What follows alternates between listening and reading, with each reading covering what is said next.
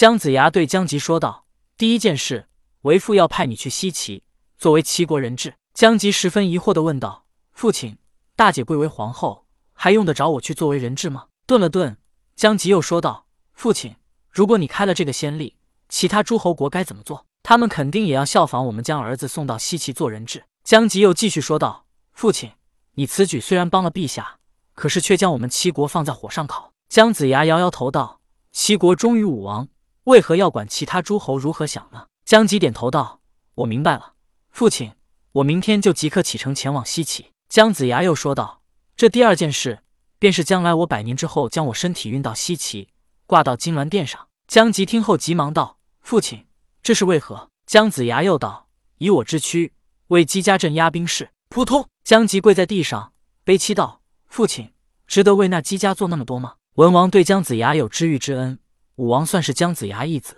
而且他对姜子牙还言听计从，这么多的感情掺杂在一起，让姜子牙不得不这么做。但是姜吉并没有姜子牙这样的感触。起来吧。还有第三件事，便是我死后为我建庙，将我咽气时的时辰刻在我的金身之上，此事尤为重要。姜吉点点头，将这些事情都牢记在心里。第二日，姜吉跟姜子牙拜别，前往西岐。过了一段时间，姜吉来到西岐，见到了武王，跟他说明要一直留在西岐。这时，武王终于知道姜子牙所说的是什么事了。他这可是将儿子送来西岐做人质啊！而且姜子牙是第一个这么做的。其他诸侯也会效仿，但姜子牙此举也会惹得所有诸侯对他敢怒不敢言。武王心中暗思：相父，朕愧对你，姬家也愧对你。心中愈发愧疚的武王，正在朝堂之上，他便忍不住咳出了一口血。武王咳血的情景，其他诸侯并未多想。而姜子牙把自己儿子姜吉送到西岐做人质之后，其他诸侯纷纷效仿，将家中长子也都送到西岐，美其名曰增长见识，跟随武王学习。将来回到封地，能更好的治理诸侯国。周公旦本来也要把自己的儿子送到西岐做人质，可是当他看到朝堂上武王吐血的情景，他的心思活络了起来。他认为武王的身体绝对不像是外表那么强壮，肯定已经有病，而且还非常严重。此时，周公旦是西岐丞相，一人之下，万人之上，他不愿意放下手中权力，因为他儿子来当人质，他就要回到封地了。想到武王身体不好，周公旦决定采用拖字诀。拖到武王不行，此事也就不了了之了。高明、高觉两兄弟自从与姜子牙分别之后，他们便回到了棋盘山。棋盘山上依旧荒凉一片。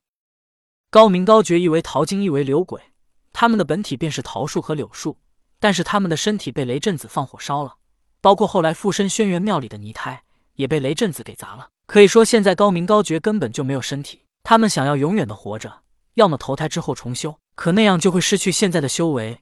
而且投胎之后就一定能修炼吗？如果投胎的婴儿没有天赋，无法修炼，那他们可真是自己害死自己了。而另外一种方法，就是像姜子牙一样，依靠人们的香火供奉来成为人造神。所以高明高觉这才来找姜子牙，想要在姜子牙建庙之时，他们沾一点儿光，在人们供奉姜子牙的时候，顺便也能供奉他们，让他们能成为人造神。此时，高明高觉从空中落到棋盘山上。看着眼前的荒凉与燃烧后的灰烬，他们心情并不好。当年这里可是他们的修道之处，还有好几个兄弟姐妹一同在这里修道。高明高觉漫无目的的在棋盘山上行走。曾经雷震子放火烧了他们的根之后，火焰蔓延，将山里其他树木都引燃。最后的结果便是这些树木妖怪都被烧死了。高明高觉看着那些树木燃烧后的灰烬，想起了他们曾经一起修道的美好时光。可是因为战争，这一切都没有了。高明高觉当年也是贪图人间富贵，所以才会下山助纣伐周。可在死亡之后，他们就明白了，战争才是最可怕的。无论神仙、凡人还是妖怪，在面对战争时都是无能为力的。高明高觉就这样漫无目的的在棋盘山上走着，这是他们最后一次回来，以后都不会再回来了。高明高觉正在行走，突然，高觉指着前方一个绿色的光点，对高明说道：“大哥，你看前面那是什么？”高明顺着高觉指着的方向看过去，一个很微弱的绿色光点。高明疑惑的说道：“我记得那个地方不是我们一个妹妹的修道之所吗？”高明所说的修道之所，其实对于树木类的妖怪，其实就是他们生长的地方，因为他们无法行动，他们生长的地方也就是他们的修道之所。高觉也说道：“是啊，我记得好像是一株杏树，我们都叫它杏妹妹。”高明道：“不过也怪我们不该下山助纣伐周，导致雷震子放火烧我们之时，火势蔓延，害了这些兄弟姐妹们。高觉道：“大哥，别想这些有用没用的了。